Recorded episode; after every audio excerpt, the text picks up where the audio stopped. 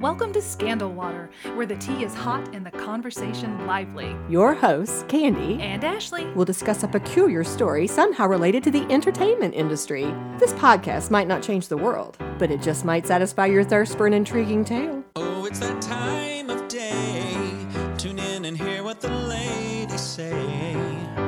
It's time to bend your ear when the silver screen appears.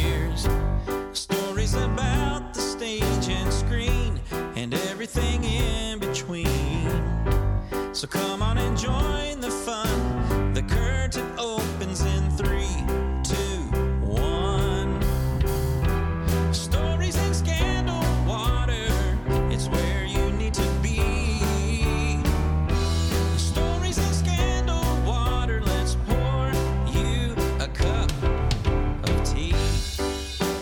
Hey, Ashley. Hi, Candy. Hey, I am excited about our new recording studio Isn't here. it beautiful? It I. I tried to set the tone for you. It looks. I feel like it looks very cozy. For our listeners, we normally record in Ashley's office, but she has moved us into her library area and it is Mm-hmm. just filled with ambiance. It is so pretty, all kinds of books and nicely lit lamps, and it's just a really nice space. It's very cozy.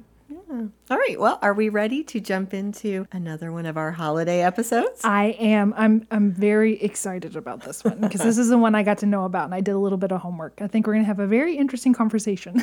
Awesome. I love it. To start, Ashley, I'm going to test your knowledge again. Okay. I do this to you a lot. you do. You could tell. People can tell you're a teacher. But I thought that our listeners might like to play along on this. So here's what I'm going to request. Okay. Okay. What we're going to do is the game.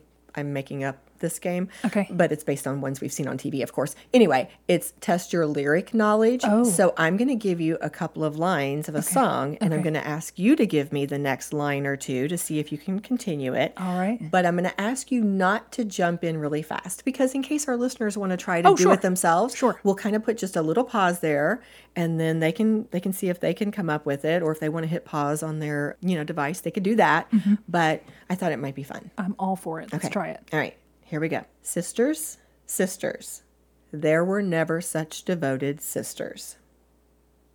Uh, something about somebody trying to separate us and they can't. I don't know. Okay, it's tr- I think this one's hard. it is hard. Okay, the next two lines are. Never had to have a chaperone. No, sir. I'm here to keep my eye on her. Excellent. Okay. Okay. Are we ready? Yes. Here's the second one. When I'm worried and I can't sleep, I count my blessings instead of sheep, and I fall asleep counting my blessings. When my bankroll, What? I could have told you if you hadn't kept going. When my bankroll is looking slim, I don't know. okay, it's see th- this is really hard. It is hard. All right, when my bankroll is getting small, I think of when I had none at all. Mm-hmm. Okay. and I Fall asleep counting my blessings. excellent. Okay. Okay. All right, number three. Snow, snow, snow, snow, snow. It won't be long before we'll all be there with snow. Snow, snow. I'll wash my hair with snow. You're very close. And that might be a, a, a second verse. I don't know. I think it is. She says something, and then it's I'll wash my hair with snow. Yeah. The way I have it right here is to finish out that line. It was snow, snow. I want to wash my hands, my face, and hair with snow. Uh-huh. Snow. I long to clear a path and lift a spade of snow. Oh yeah. Yeah, Yeah, I've done terribly. This is shameful. Okay, well, here's the last one. I'm dreaming of a white Christmas, just like the ones I used to know. oh, okay. Mm, treetops glisten and children listen.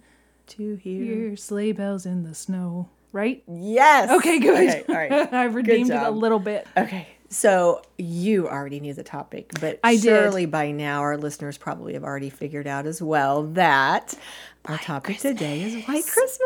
Yes, yes. I mean, one of the classics. It is very much. Ashley and I had talked about this because it is such a well known, classic, beloved film. We thought we would make this particular episode a big one. In fact, we're anticipating we're probably going to have to break this into two parts because we're going to start at the very beginning. We're not just going to jump into the movie, we're going to back it up and we're going to talk about how this Origin story. the- right from the beginning. How did this whole thing come about? So I am going all the way back to the song and Irving Berlin. Yes. All right, here we go. Do you already have a lot of background knowledge about the song, Ashley, or, or the uh, the composer? No, not in this case. I, I don't know why he wrote it. For some reason, I'm thinking maybe he wrote it in July. I don't know why I'm thinking that. That's mm-hmm. but no, I don't know. That's why I'm kind of excited to know. The only thing I know about White Christmas is the film and also the play, which is why it's super shameful that I could not get those lyrics because I co-directed the play and of course I've seen the film. But you didn't have to sing the songs or learn No, the songs, and that makes a difference. It does. Yeah, you have a lot more to think about when you're directing and producing. It's true. Thanks for thanks for salvaging me. All right, so let's let's talk about Irving Berlin. He was actually one of America's greatest composers. He was a Russian Jewish immigrant who could not read or write music notation, no kidding. but managed to compose over 1,000 songs. And several of the sources like labeled him as being the person who was the foundation of our American songbook. So he could not say that again. He could not Read or write music notation. meaning he could not write music or read music. I'm assuming, yes, that he did it by ear or that he See, I can't read music or write music either, but yet I'm not Irving Berlin. so this is a definite gift. I would like to have that talent, very specifically, but no, I don't have it.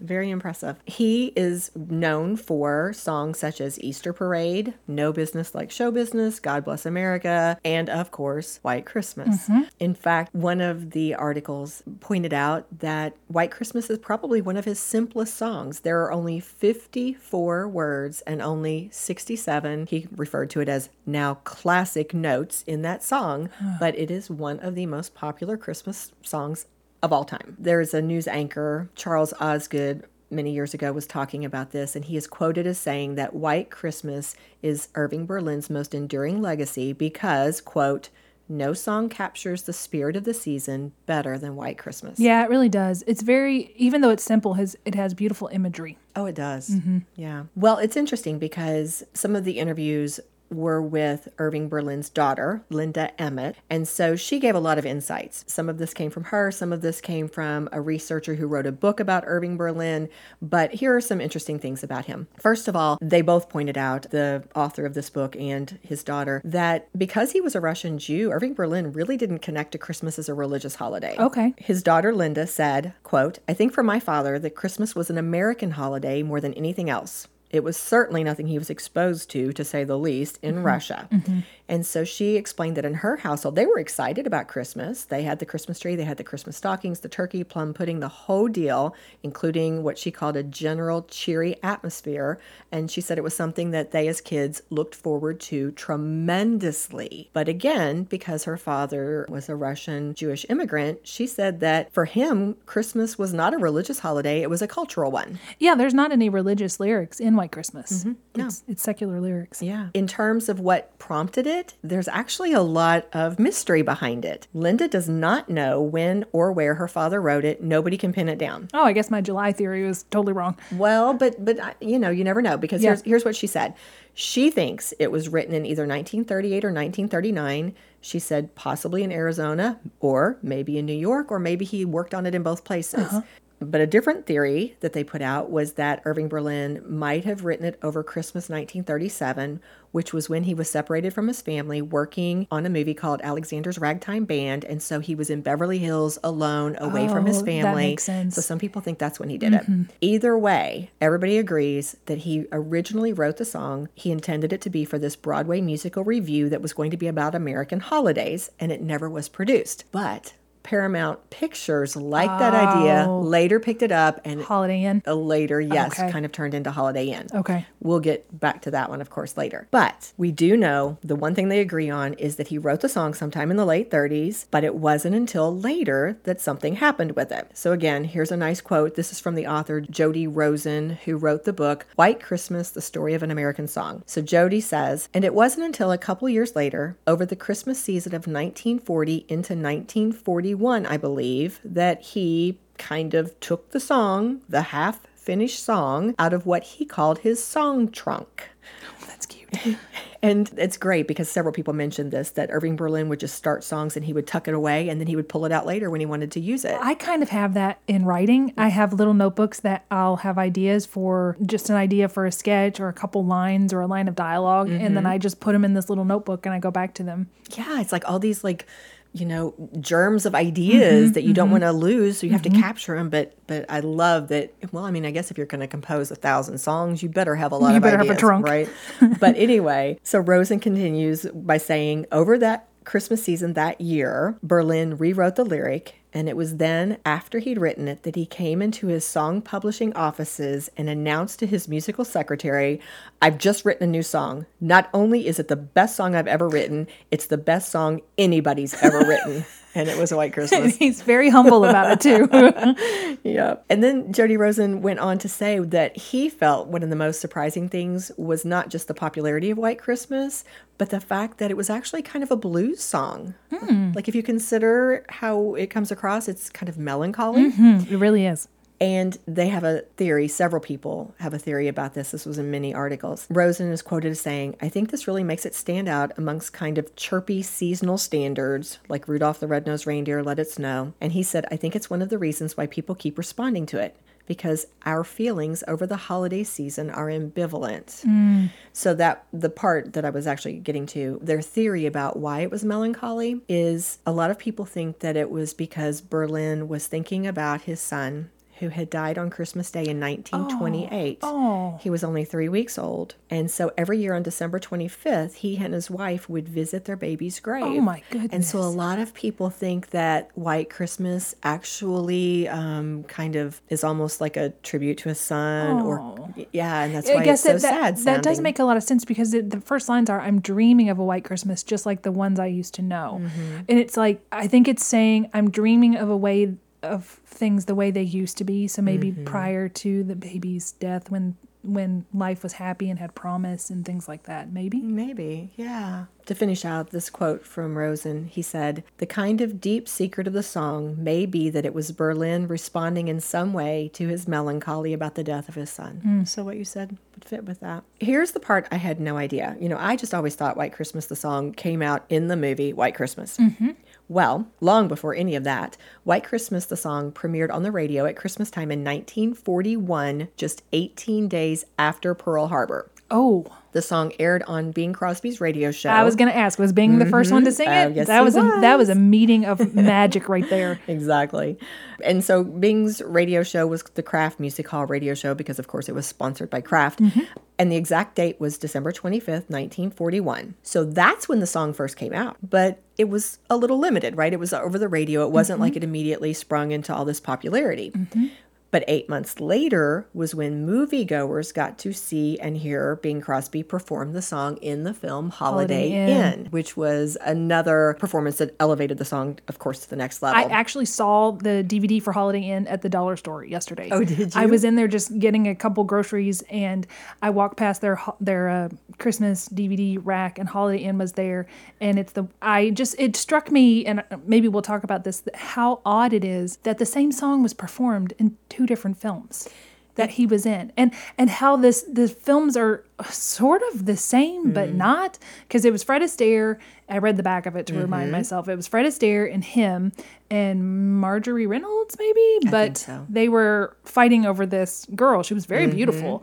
But then it, it was a it was an inn that Bing Crosby's character owned instead of General Waverly and they just performed on the holidays Have you seen the movie? long time ago Okay. Yes. I've never seen it. some people prefer it to White Christmas Well, I looked up a summary of Holiday Inn since I had not seen the movie myself. Mm-hmm. And here's what it said on Wikipedia Jim Hardy, played by Bing Crosby, and Ted Hanover, who's played by Fred Astaire, Mm-hmm. have been vaudeville partners for many years. But when Ted announces that he and Jim's girlfriend, dancer Lila Dixon, are going to set off on their own, Jim decides the time has come to retire.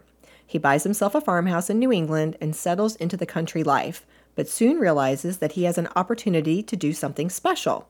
He decides to open his inn to the public, but only on major holidays.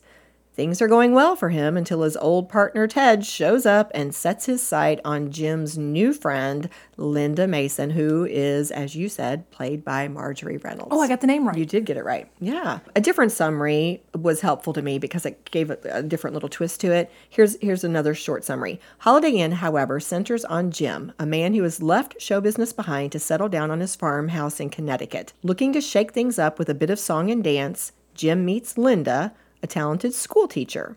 Together, they turn the farmhouse into a fabulous inn with dazzling performances to celebrate every holiday from Thanksgiving to the 4th of July. And I hmm. like this summary because as I was doing my research, that was one of the things that I kept noticing was they talked about how one of the differences between the mov- two movies because mm-hmm. because that was a point that came up was there were so many similarities, but mm-hmm. one of the differences was that White Christmas will be so focused on the Christmas. Holiday, mm-hmm. whereas this one actually was almost like a musical review of all mm-hmm. the holidays. Yeah, And I thought, well, that's a key, yeah, that's a key contrast there. Also, as someone who has been on the ground floor of founding a theater, it it just brings me no end of delight when it's just like, oh, an innkeeper and a talented teacher decided to get together and do these shows, and it's like it was immediately a success. and we toiled for years, you know.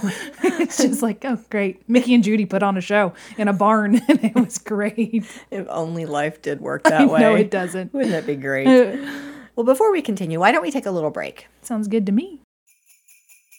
Sweep the leg. No mercy. Does anyone really tell scary ghost stories during the most wonderful time of year? As God is my witness, I thought turkeys could fly. Hey, Mrs. C, watch me jump the shark. Hey! if any of that sounds familiar to you, then there's a good chance that you're like me and you are absolutely loving Scandal Water. From the tragic movie set death of Brandon Lee, the tragedy of the WKRP Thanksgiving turkey drop, or even a community theater actor involved with murder. Scandal Water really does cover peculiar stories from the stage, screen, and everything in between. Hi, I'm Matt C. Adams of Hired Hand Studios. When my talented and knowledgeable friends Ashley and Candy asked me if I'd be interested in helping them with some artwork for their podcast, I was more than happy to lend a hand. If you ever find yourself needing a hand, artistically speaking, then you should hire me, the Hired Hand. You can reach me through the Hired Hand Studios Facebook page or send me an email at matthhs at gmail.com. That's matthhs, as in Hired Hand Studios, at gmail.com. Thanks for listening, and I look forward to hearing from you. So, as Ashley had already said, of course, this this movie also introduced the song "White Christmas." And you know, both movies are going to end up having this song in it. It did take it to a broader audience. It was originally intended to be sung by someone else, Really? one of the female leads. I bet Bing was mm-hmm. like, no, this is my song.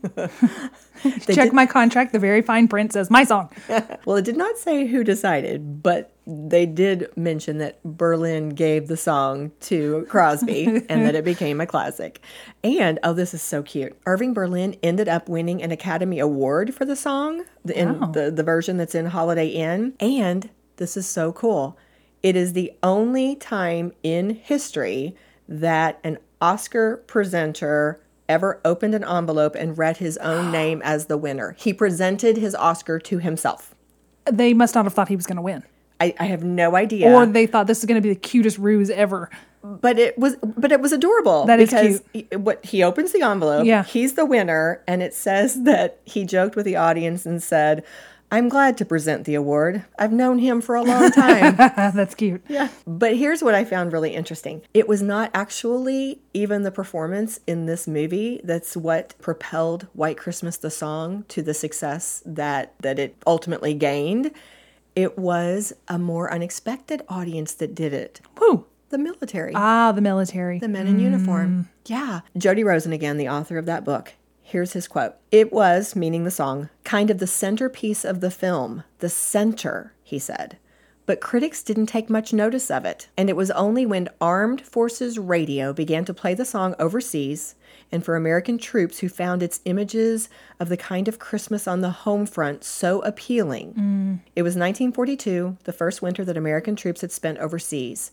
So these images of snowy American, New Englandy Christmases really spoke to the longing, nostalgia, and homesickness of the troops for their homeland and for the sweethearts and wives and mothers and fathers they'd left behind. It was the enthusiasm of these troops that really propelled the song and made it a hit. That's a, that's that's neat, and it also makes a lot of sense why when they went on and did White Christmas, the film, that they started him singing it at the very top of the very top of it in mm-hmm. a military situation. Mhm, absolutely. Mm-hmm. Yeah, the war ends up playing a huge part in that movie. We're going to mm-hmm. come back to that a little bit more later. But it was it was interesting. The song was requested so much by the troops that Bing felt a little uncomfortable about it. Remember, he would do he was great about doing all those USO appearances overseas. And so he would go over there, he would perform uh-huh. for them.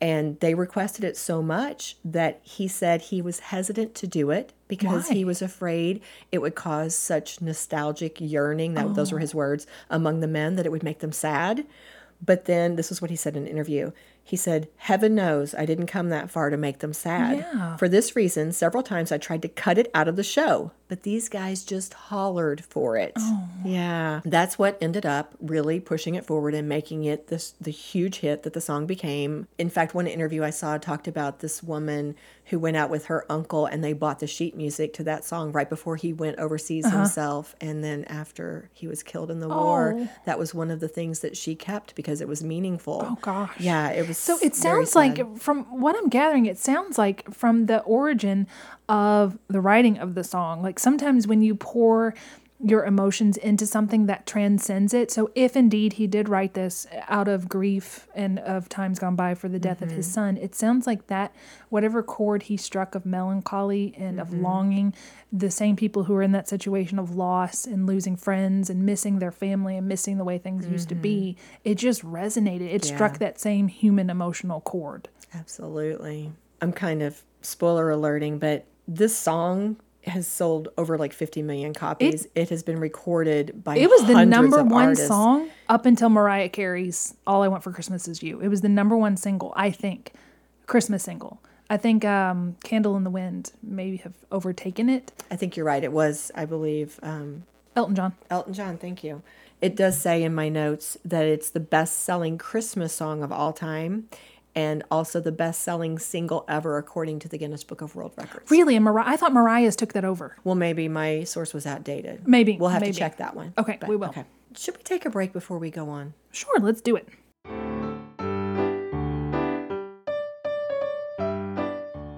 And we are back. So during the break, I looked it up.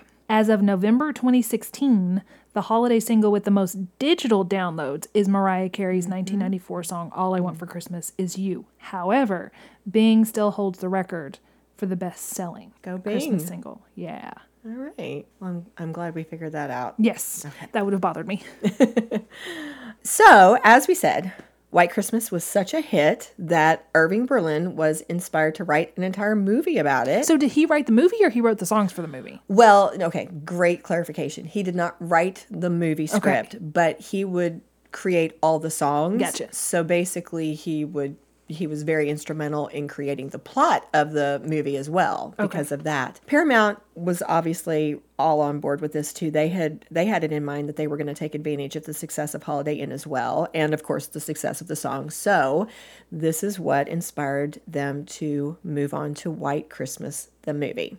Here's what it said in one article. Riding high on the reception of Holiday Inn, Paramount hoped to repeat their success with White Christmas and considered it a loose remake of the earlier film. Right. In fact, the studio opted to use the exact same farmhouse in both Oh pictures. yeah. Yeah. So the point you made earlier, I didn't want to jump into it back Oh, then, but yeah, you yeah. were dead on. I even read an entire article that basically said it was phrased more eloquently than this, but it was basically like, okay, these two movies are so much alike. Let's try to compare and contrast Uh-huh. them to really pull apart how they might differ because they were very similar. In fact, it was intended that they were going to use the same actors. They wanted, oh, yeah, They just straight up said, "Let's just redo it." and put a tiny different spin on it and see if we can't Mm. sell it again. Yeah, for sure. Well, I guess if they didn't have VCRs back then, and they didn't have a play a way to rescreen something, you could just make the same movie and re-show it.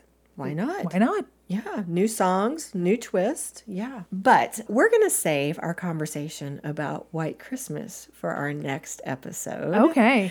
Armchair psychologist. So, to end this one, Ashley, I thought I would ask you that part about the song being melancholy, Yeah. being bluesy, that's intriguing to me. Mm-hmm. So, what are your thoughts about Christmas songs being melancholy like that? Well, Christmas Eve has always been my favorite holiday, mm-hmm. and I'm kind of a melancholy person. I mean, you wouldn't know it from the podcast because. Uh, I mean, you just wouldn't know it.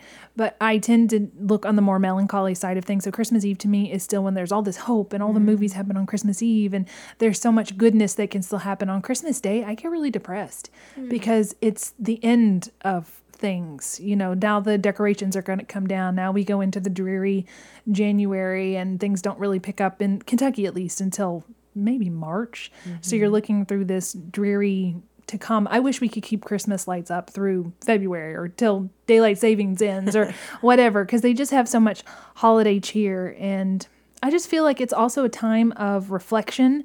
What have I done this year? How have I treated people this year? How have I been as a person this year? And sometimes you don't measure up and you think, "Oh, I should have done better," which is leading into the resolutions and all that, all that kind of stuff. I just feel hmm, I can understand the melancholy of the holidays. Yeah, that was a really thoughtful response, especially when you just got hit with this question out of the blue. It, what it made me think about was he had made the comment about other songs being so cheery and so mm-hmm. chirpy. Mm-hmm. And I guess that's true. Like a lot of our songs are very upbeat because they're about the anticipation of Christmas. Mm-hmm. You kind of named it, right? We have like six or eight weeks of anticipation and the joy and the excitement, and Christmas is coming. And I think White Christmas is more, it taps more into the nostalgia mm-hmm. and the feelings mm-hmm. and memories of childhood Christmases. Mm-hmm. And as you, I think you used the word, or somebody did, uh, you know, longing and yearning. And some people don't have good memories of Christmas because they don't get along with their family. Mm, and they're sad at Christmas because there isn't that family connection and they're going to be alone. And it's just, it heightens whatever emotion you're feeling throughout the year. It's kind of like you repress everything, but Christmas brings it out hmm. and makes you face it. That's interesting. Yeah. I really see why White Christmas is such a, a lasting classic song. When you mm-hmm. stop and think about it, it may be simple, but it does touch your emotions. Mm-hmm. It really mm-hmm. makes you stop, it makes you think. It's just a beautiful song. It really is. And now that I know that it's stuff about his son, that makes it even more poignant to me. Mm-hmm. I agree. Well, let's end on that note, Ashley. All right. Who would you like to cheers? Let's cheers to Irving Berlin, mm-hmm. the composer of that beautiful song, and to mm-hmm. Bing Crosby for doing such a wonderful job singing He it. did. He they used to say that he had a voice of like liquid gold. Mm, it was. In, in that song, I would agree. Yes. Yeah. Cheers. Cheers. This episode of Scandal Water was executive produced by Candy Thomas, that's me, and Ashley Raymer Brown. That's me. It was researched and written by Candy Thomas and edited by Ashley Raymer Brown. All music was written, composed, performed, and mixed by Josh Martin. The artwork was designed by Matt C. Adams, while our website was developed by Joshua Reith. If you like what you hear and you want to help keep the Scandal Water brewing, please go to our website, scandalwaterpodcast.com. Just click on your podcatcher of choice, then hit follow to subscribe. And while you're there, you might as well leave us a five star rating and review. And don't forget, it's always more fun when you share your tea with others. As a reminder, this podcast is purely for entertainment purposes. The thoughts and opinions of the host during each episode of Scandal Water are their own and do not reflect the opinions of any future guests, advertisers, Or clearly professional psychologists. Thanks for listening.